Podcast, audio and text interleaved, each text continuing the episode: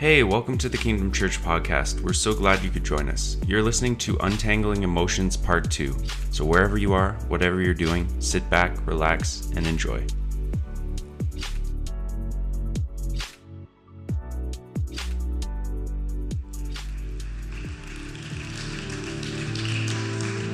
If you guys don't mind standing for just a moment longer, I want to read our opening passage of scripture.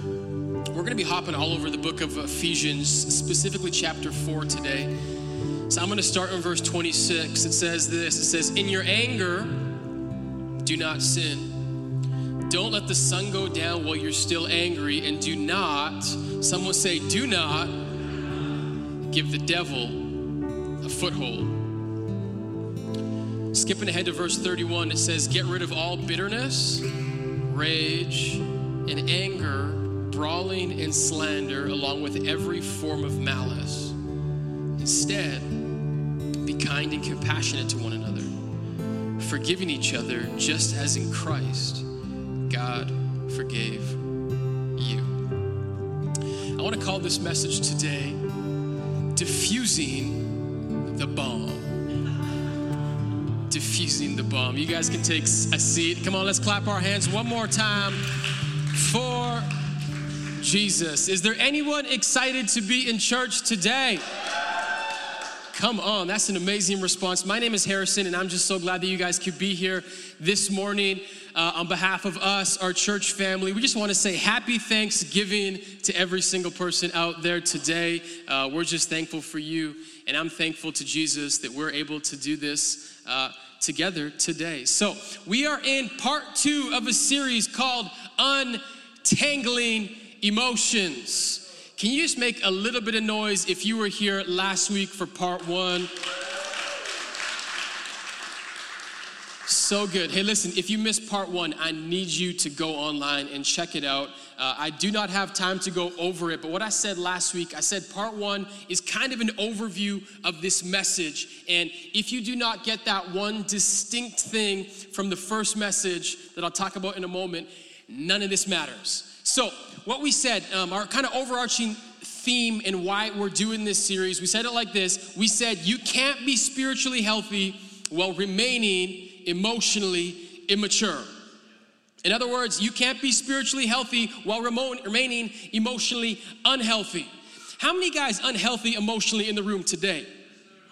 I just wanted to see who was awake and if they'd admit it. Um, but uh, we have uh, kind of a goal uh, of our church, our vision, our, and our, and our, and our um, mission statement is that we want to lead people into an authentic relationship with Jesus. Why do we exist in a church? We want to lead people into an authentic relationship with Jesus. Now, here is the truth Jesus on the cross, God, what he did was he forgave our sins. Salvation, super simple. All you have to do is believe in the name of Jesus, believe that he has died for our sins, paid the price, and you are saved. That's good news. But the heart of Jesus and the heart of God is not just to save us. Because salvation, that's already happened. All we have to do is accept it.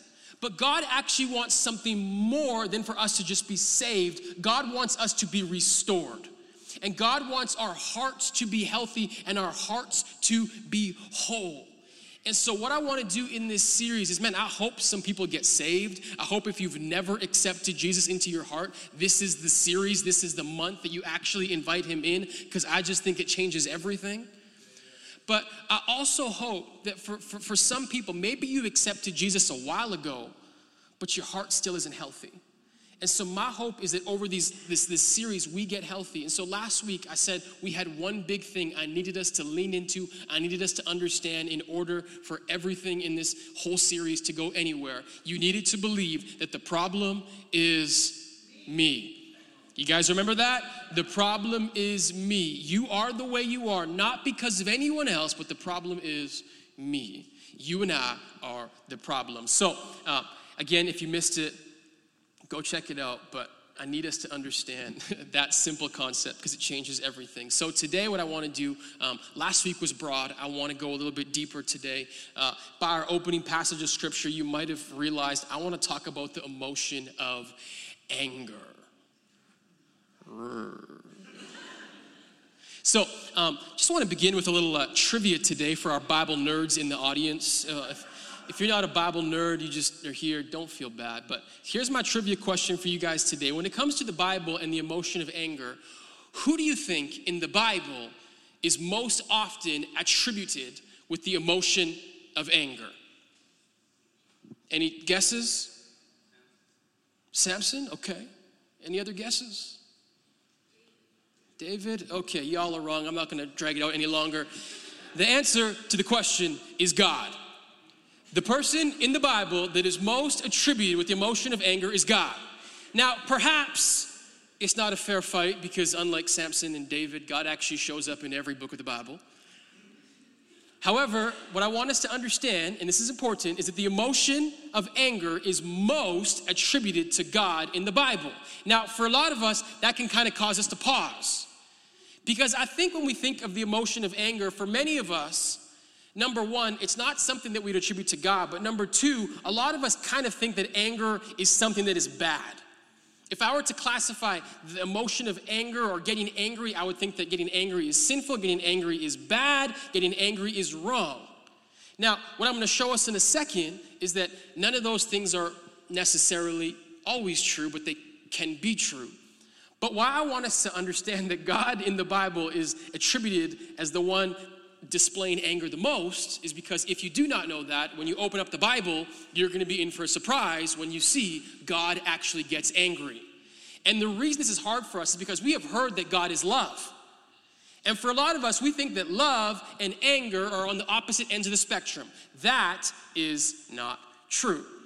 Now, for many of us, maybe it's hard to picture love and anger being hand in hand. Maybe even picturing God as angry is kind of hard for us to understand. And I'm going to be honest, I think even for myself, it was kind of at times hard to understand. That was, though, until um, I had kids of my own. And then I kind of got a picture of what I think God feels and how love and anger are not as separate as they may be. So I, I told you guys last week we have three kids. Um, we have twin girls that uh, are turning three in about a month. And um, I'm thankful that they've grown out of this particular stage that I'm going to describe. But there was a stage uh, where they would bite each other. Now, one who will remain anonymous was much worse uh, than the other when it came to the phenomena of biting. Um, but there was a phase where they would bite, and I don't mean like a little nibble. I mean like, like it's a drumstick kind of thing, like, like fully getting in there. Now, what you need to understand when it comes to my daughters, like I love them more than anything that I can even describe. Like that emotion is there and that emotion never leaves.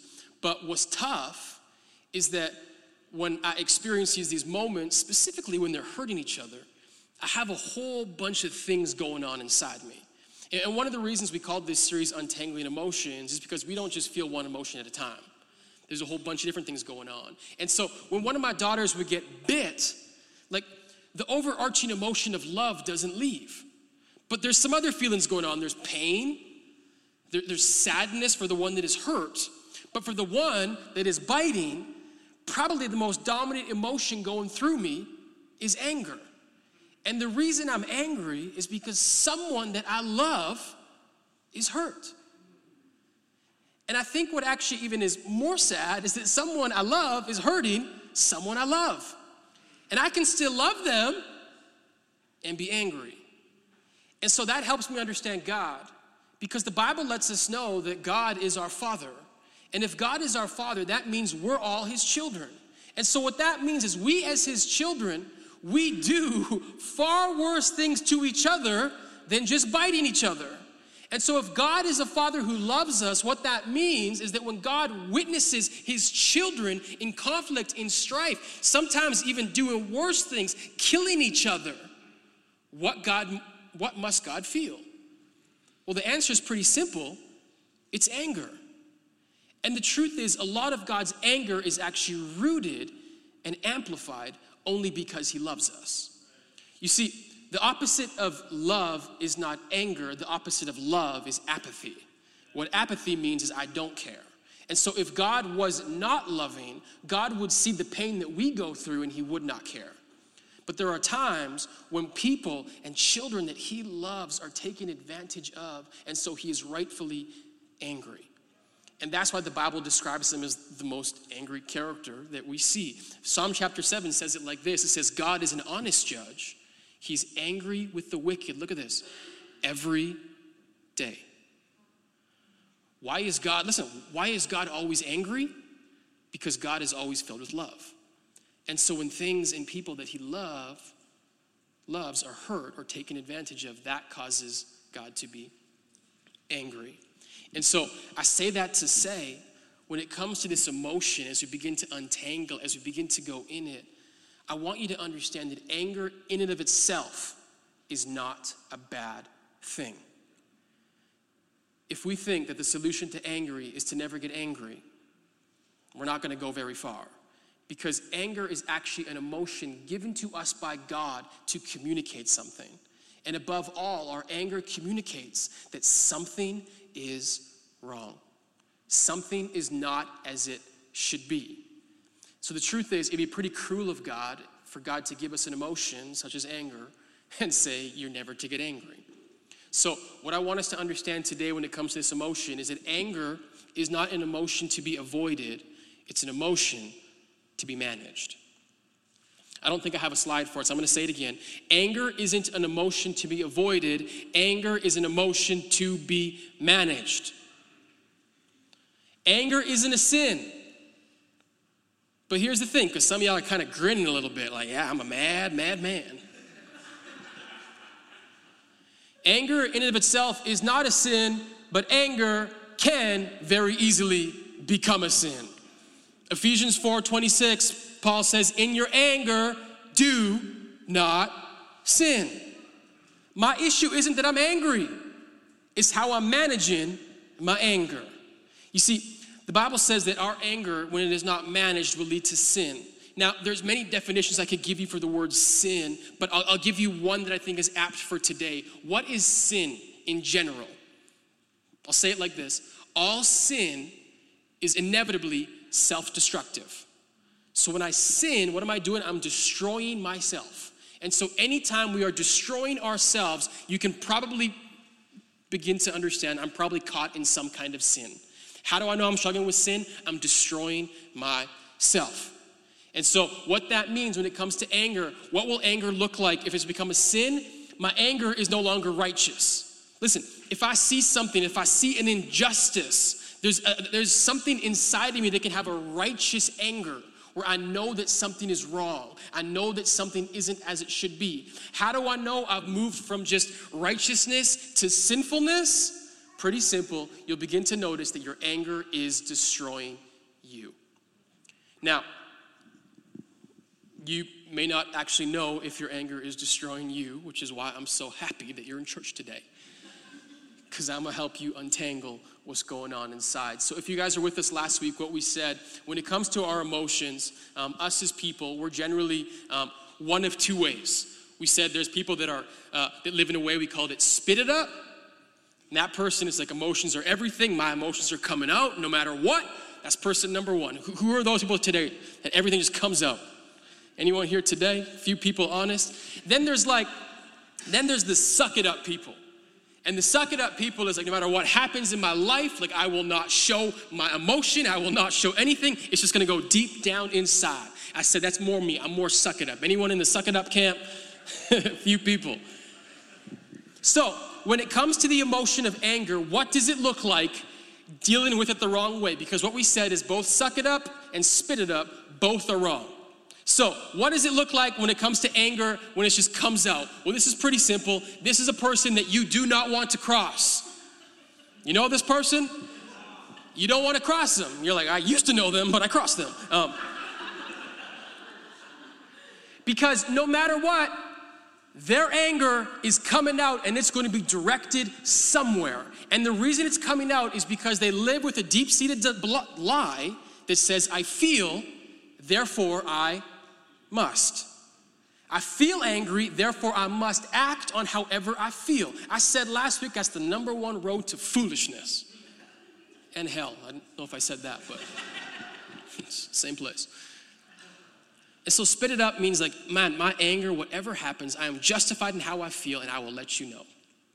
And the thing about anger um, in, in this, this trail of destruction is that anger is the emotion that will most be felt by the people around you. In other words, you can think to yourself, well, my anger is just my anger and it's just my issue to deal with. But you ask anyone close to you, and they will know wholeheartedly that they have been in the line, the direct line of your fire. And so that's person number one. Number two is the suck it up person.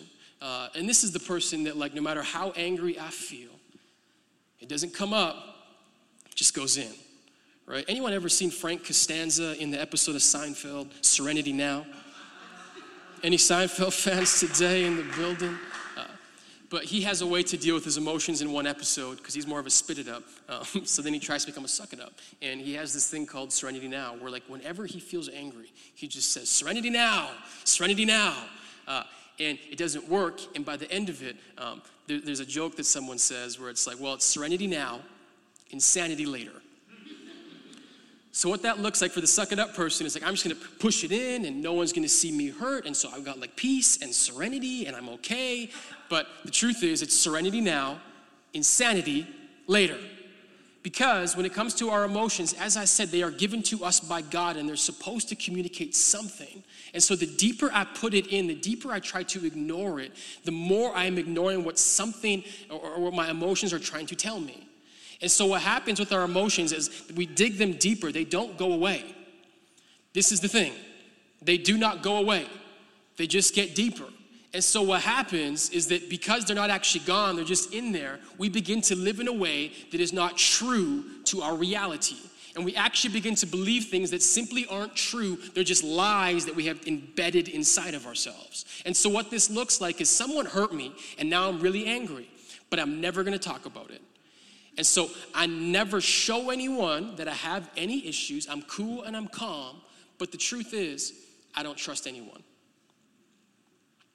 The truth is, I never open myself up. I have zero deep friendships. I have zero deep relationships because no one can actually get into my impenetrable force that I've created around myself to protect myself. And so, when it comes to the emotion of anger, what I want us to understand is letting it out, destroying people in your path, that's gonna lead to your own destruction. Putting it inwards, it's gonna lead to your own destruction. And so there's a third way, which we said is to engage. And that's what I want to do for the rest of this morning is I want to engage the emotion of anger. What am I feeling? Why am I feeling this way? But most importantly, where do we go from here? Where do we go from here? You guys ready? So, Ephesians, I told you we're kind of hopping around. So, we're going back to verse 17. This is Paul who wrote this book. Um, kind of the context of where we pick it up because we're in the middle of Ephesians. Paul has gone to great lengths to describe the grace and the goodness of Jesus and that he's saved us, redeemed us. But where we kind of pick up, it's basically this idea of like, okay, God has saved me, now what? Now what? This is what he says. He says, I tell you and insist on it in the Lord, you must no longer live as the Gentiles do in the futility of their thinking. So, Gentiles, I could take a long time describing it, but I'll keep it real short. What Paul is basically saying is this when you come to Jesus, you no longer live like you used to. I love this word. He says, You don't live like you used to, like the Gentiles do, in the futility of their thinking. You want to know what futility means? It means their thinking, how they act, how you used to do things, how you did things back in the day, how you think, well, this is how my family does things. He says, all of that is a dead end. It's not going to lead you anywhere. When you come to Jesus, I want us to understand this. There is a distinct before and after. There's a way I dealt with my life before Jesus, and there's a way, a way, I deal with my life after Jesus. Listen, before Jesus, I was a brawler. Before Jesus, you don't cross me, I'm gonna punch you in the face. You're a fool. But after Jesus, I don't, I don't live like I used to. Now, I want us to understand this because a lot of times we take that just to behavior right? Like before Jesus, I punched, or before Jesus, I would just get drunk, or before Jesus, I just had sex with whoever I want. Like we, we, we boil it down to behavior a lot of times. This is what I did before Jesus. But what I want us to understand is that where God wants to go when it comes to the before and afters is, is God doesn't want to really change our behavior as much as He wants to transform our heart. And so if I come to Jesus and I just make a whole list of things that I'm no longer going to do, that's called behavior modification. And I want you to understand behavior modification is not lasting that long. Because behavior modification without heart transformation is really just white, just like clenching my fists and hoping nothing happens. Like I'm just, I'm gonna change, I'm gonna change, I'm gonna change. What God wants to do is God wants to get to the root, and that's to change our heart because heart transformation is long lasting. And heart transformation will lead to behavior modification, but if my heart isn't transformed, just my behavior, it won't last very long. Does that make sense? And so when Jesus comes into my life, I need him to begin to change my heart. Ephesians 4:22, he says, "You were taught with regards to your former way of life to put off your old self, which is being corrupted by its deceitful desires." That, that word deceitful desires, we saw that last week in James chapter 4. But he says, when you come to Jesus, you put off your old self. I want you to understand this. This is, this is so big. Before Jesus, how you were was deceived and corrupt. Deceived and corrupt. You're like, no, Harrison, I'm like, I'm really smart. No, you were deceived. And above all, your heart was corrupt. What does that mean? It means my heart lies to me. I want you to understand this. Without Jesus, my emotions lie to me. Without Jesus, and this is the biblical word, I live in what is called the flesh. What is the flesh? The flesh just gets what it wants. It's the version of me that is unhinged, uncontrolled, has no restraint. Paul says, before Jesus, you lived in the flesh, being corrupted by your deceitful desires. He says, but now, because we put off our old self, he says in verse 23, we're now being made new in the attitude of our minds. We, we now put on the new self to be created like God in righteousness and holiness. So, we're diving in on anger today. And so, what this really means is when it comes to this emotion of anger, there's two things I can do I can live my way, or I can live His way. And what we shared off the start was that there's actually a way that I can be angry and not sin. There's actually a way that anger is supposed to tell me something. You see, anger at its best, what the emotion is trying to tell us is that something is broken and it needs to be restored. So, anger at its best, I would say it like this. It communicates a protective love for what God loves. Listen, something, maybe you were deceived, maybe you were cheated, maybe you were taken advantage of, maybe you were abandoned, maybe you were just, you didn't get something, but whatever it is, like in its purest form, it is communicating a love for what God loves. God is an honest God, He's a just God, He's a fair God. And so when I get taken advantage of, that makes God angry. And so the emotion in and of itself isn't bad. At its best, it communicates a love for what God loves. At its best, anger is trying to push us to restoration. Does that make sense? And that's, that's what Paul is trying to tell us here in Ephesians. He's saying, in the new way, in your new self, your anger is supposed to lead to restoration. Now, let's talk about the other way. Come on, somebody. The flesh our way. What's our way? Anger at its worst conveys an unadulterated self interest that is ultimately self destructive. You see, if anger at its best seeks restoration, anger at its worst seeks retribution. Come on, I need to see everyone write that down. Anger at its best seeks restoration.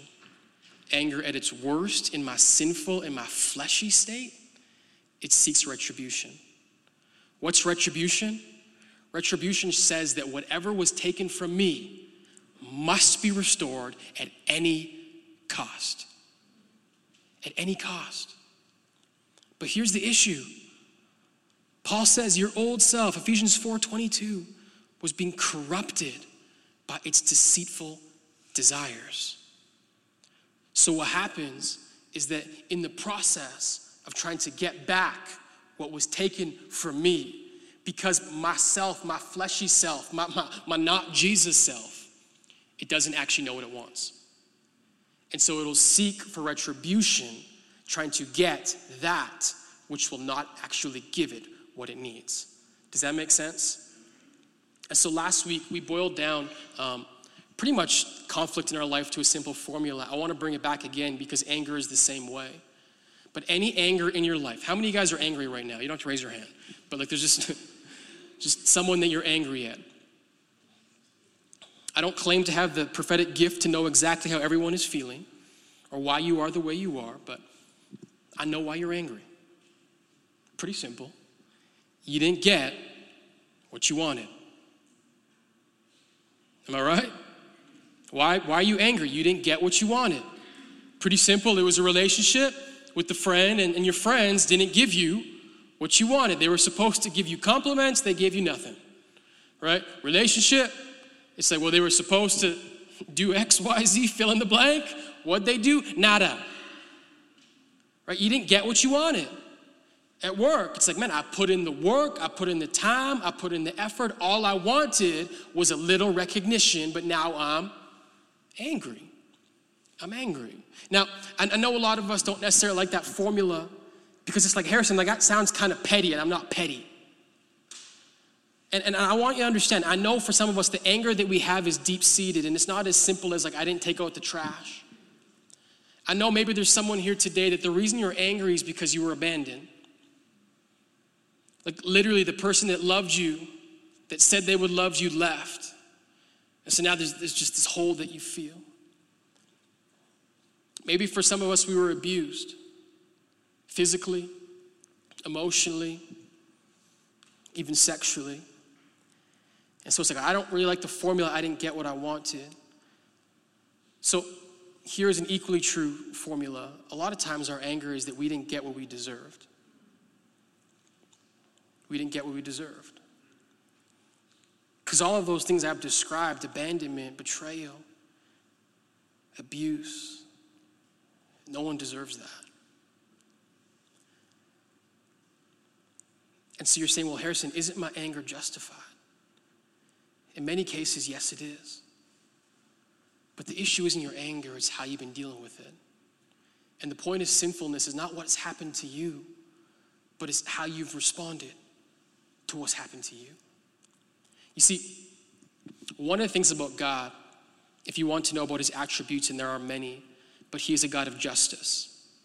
And so, because God is a God of justice, we as his creation created in his image, we also have an innate sense of justice within us.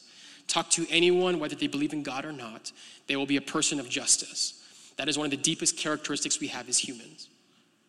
And so, what happens is when justice is corrupted or justice is not withheld, there is something inside of us that demands, demands a response. And that's why, when it comes to the anger that we feel, one of the ways that we sin is because we don't always know how to respond. But here's what I want us to understand this is core to understanding anger. Anger will not go away without a response. You're supposed to respond to it. Now, some of you guys like, yep, that's why I cut those toxic people out. I know what you're thinking. Yeah, that's why, that's why I hit them. I just had to respond.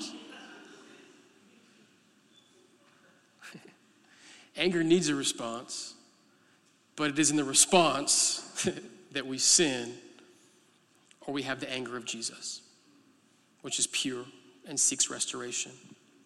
Again, Paul says, In your anger, do not sin. Look at this. He says, Don't let the sun go down while you're still angry. And this is the one that should cause us to pause. He says, Don't give the devil a foothold. Don't give the devil a foothold. In this very same book, Paul's going to encourage us to put on the armor of God. And he says, Your enemy, the devil, seeks to destroy, to kill, to corrupt. You want to know the number one way that the devil comes into your heart? You're like, I thought it was from horror movies. No.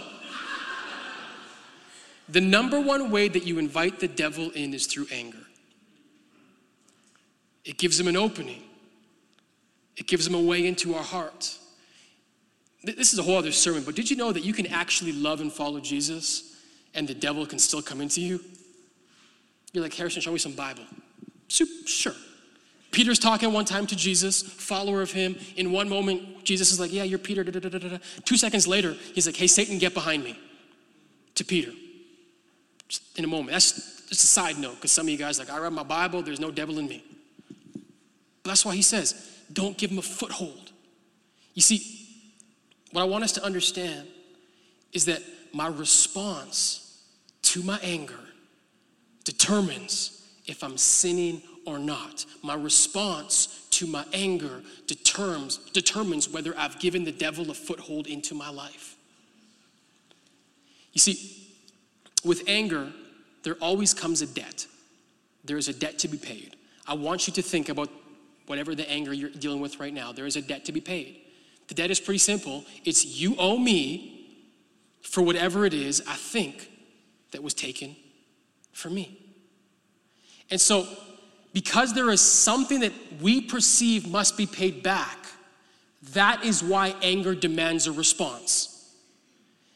Now, the thing about retribution versus restoration is that retribution is looking for the very thing that was taken to be paid back. Here's the issue think of your anger, think of the thing that was taken from you. Can it actually come back? Can anyone actually pay it back? The person that betrayed you, can they actually pay it back? The person that abused you, left, can it actually be paid back? The answer is no. Listen, even if someone stole money from you, they can give you back your money. But the emotion, the toll that it took on you, you can't get that back. And so the issue with retribution it says, I need exactly what was taken from me to come back. The issue is it ain't coming back. In fact, it can't come back, and it won't come back. And so what happens is that the anger isn't satisfied. Even if we get retribution, even if I hit that person, cut that person out, cuss that person out, tell them exactly how I feel, I won't get any better because the debt is still outstanding. And so what happens, and I want us to really get deeper when it comes to emotion, to the emotion of anger. You may have heard this saying before. If not, I'm going to share it with you right now. What has happened with all of our anger and what we are actually feeling beneath it all is a deep, deep hurt. It's a deep hurt. And the reason we are hurt is because someone has taken something from us and it can't be paid back. You may have heard the saying before, but I'll share it with you again. Show me an angry person, and I'll show you a hurt person. Show me an angry person, I'll show you a broken person. So the question is well, why do we go to anger? It's pretty simple because anger is less vulnerable than hurt. It's a lot easier to be angry than to admit, I'm just deeply, deeply hurt. It's a lot easier to yell than it is to cry. And so, for a lot of us, what anger is anger is just our breastplate, it's our armor, it's our shield. The reason I get angry is because I don't want to let anyone in to let them know how badly I'm hurting. And like I'm gonna I'm gonna really dig in in this series in a couple weeks to the hurts that we experience early in life because I think they're transformative to how we are in the present.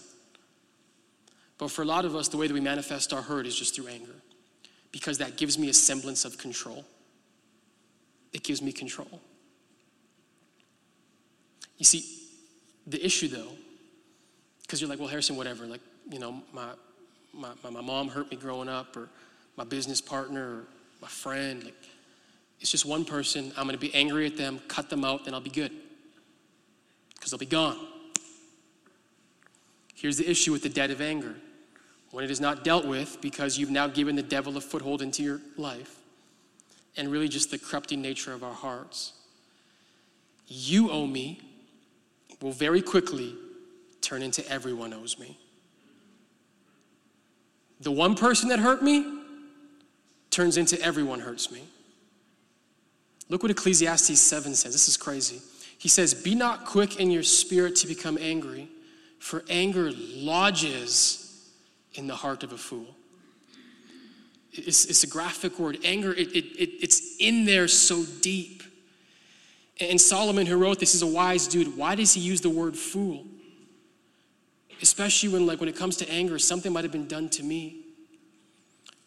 The reason he uses the word fool is because anger, when it is lodged into our hearts, it just imprisons us. And so we say to ourselves, I'm going to cut that person off, that'll show them. All we're doing is imprisoning ourselves. All we're doing is building up walls, and we think the walls are keeping people out. All you're doing is building four walls around yourself.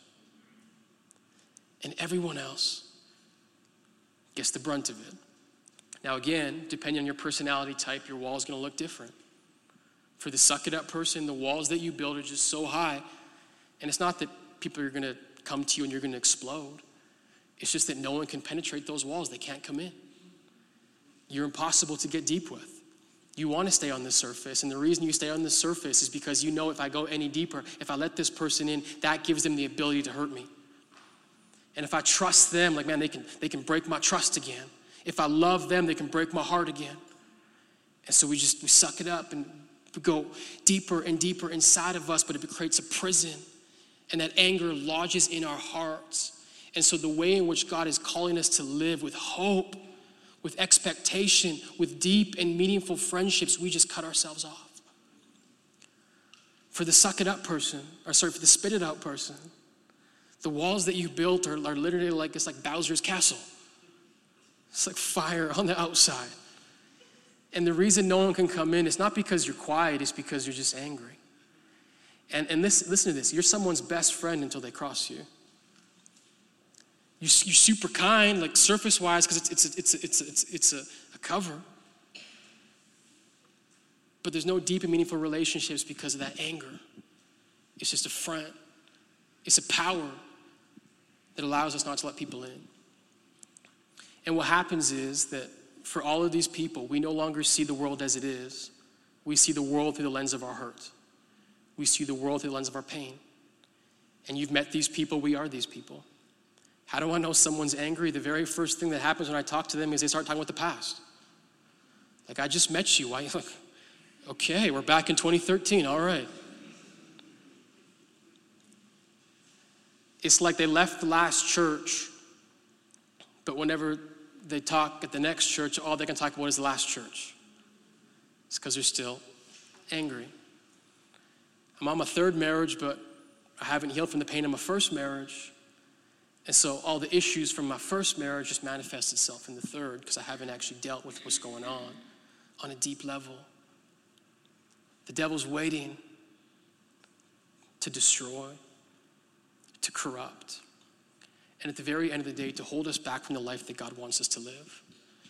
And I believe for everyone in this room, God wants us to live deep and meaningful lives with expectation, with hope, with relationships. Ultimately, how do we get there? It's not through retribution. If your first line of defense is retribution, you're never going to get what you think you want. So, what's the answer? It's to restore. How do we restore? How do I get rid of anger? How do I take out that bullet that's been in my heart?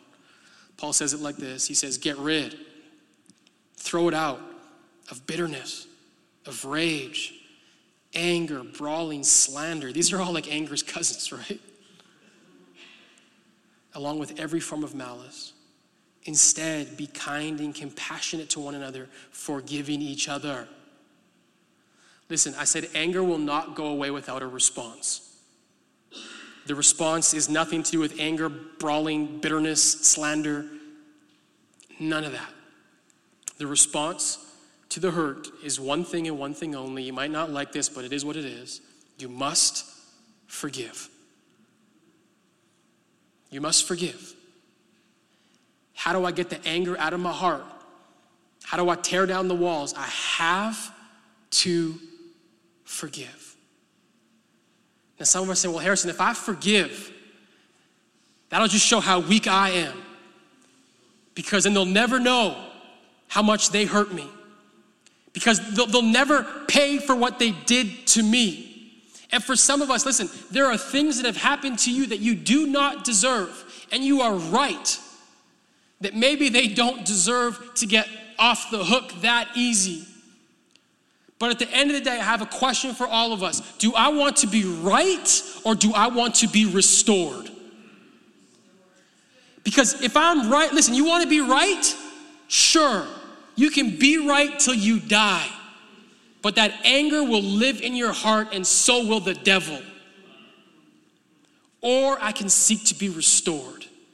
And to restore is to say, I'm not to live like this any longer. You see, the reason we need to be restored is because anger doesn't go away, it just gets transferred to the next person, to the next relationship, to the next job, to the next church, to the next friend group. And you can go to all these places, and guess what? You can always be right. Harrison, I've been right for 35 years. or you can be restored. Because here's the truth the cost of restoration, it seems high in the moment to say, because there's a debt, right? To say, guess what? I'm letting go of the debt. That seems high. That seems costly. It is. But the cost of retribution is much higher. The cost of bitterness is much higher. It's much higher.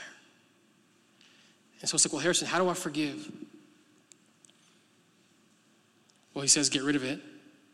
Be kind, compassionate. Forgive just as in Christ God forgave you. Here's the truth, and here's the only path to forgiveness. I must understand that God forgave me. God forgave me. You want to know one thing I know for certain? For those of you that in your conflict you are right, in the grand scheme of things, you were wrong. You fell short. You didn't do enough. But the Bible says that Jesus on the cross, he took the debt that was paid for me. And he forgave. On the cross, the last thing that he says, he says, Father, forgive them, for they do not know what they're doing. There's a saying, it's hurt people hurt people. You and I are all hurt people. And so, what that means is, as we interact each other, you want to know what's going to happen? Hurt people are going to hurt people. And so, what if instead of saying and thinking the worst of people, what if we began to have the mind of Christ, who says on the cross with their dying, with his dying breath, forgive them for they don't know what they're doing? What if the person that hurt you had no clue that they hurt you? What if they had no, knew no idea the consequences of that decision? And what if instead of holding on to all of these things, what if instead we began to act like Jesus? and say, I'm going to forgive because Jesus forgave me. You see, when it comes to forgiveness, we follow the lead of Jesus. That's just what we do. And so maybe you wanted something more today when it comes to how to get rid of my anger. But there's one solution and one solution only it is the constant and continual decision to say, I am going to cancel the debt. Whatever it is you took from me, Maybe you took my trust. Maybe you took my peace. Maybe you took my security. Maybe you took my purity, whatever it may be. I'm canceling the debt. And I'm doing it because Jesus canceled mine. Thank you for listening to the message. We hope it blessed you and that you're encouraged and inspired. If you made a decision to follow Jesus or want more information about our church, head over to kingdomchurch.ca. We would love to get in contact with you. Until next time, take care.